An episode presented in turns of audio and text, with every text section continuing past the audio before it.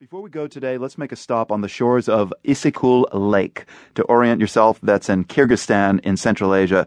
And it just so happens to be where some of the world's best falcon hunters, archers, and bareback horse racers are competing currently. The World Nomad Games are underway there. Actor Steven Seagal, noted nomad, showed up in local garb astride a horse in the opening ceremonies. But we're not here to talk about him. Amos Chapple is a photographer for Radio Free Europe. Amos, I just am curious to know what you feel is like your most spectacular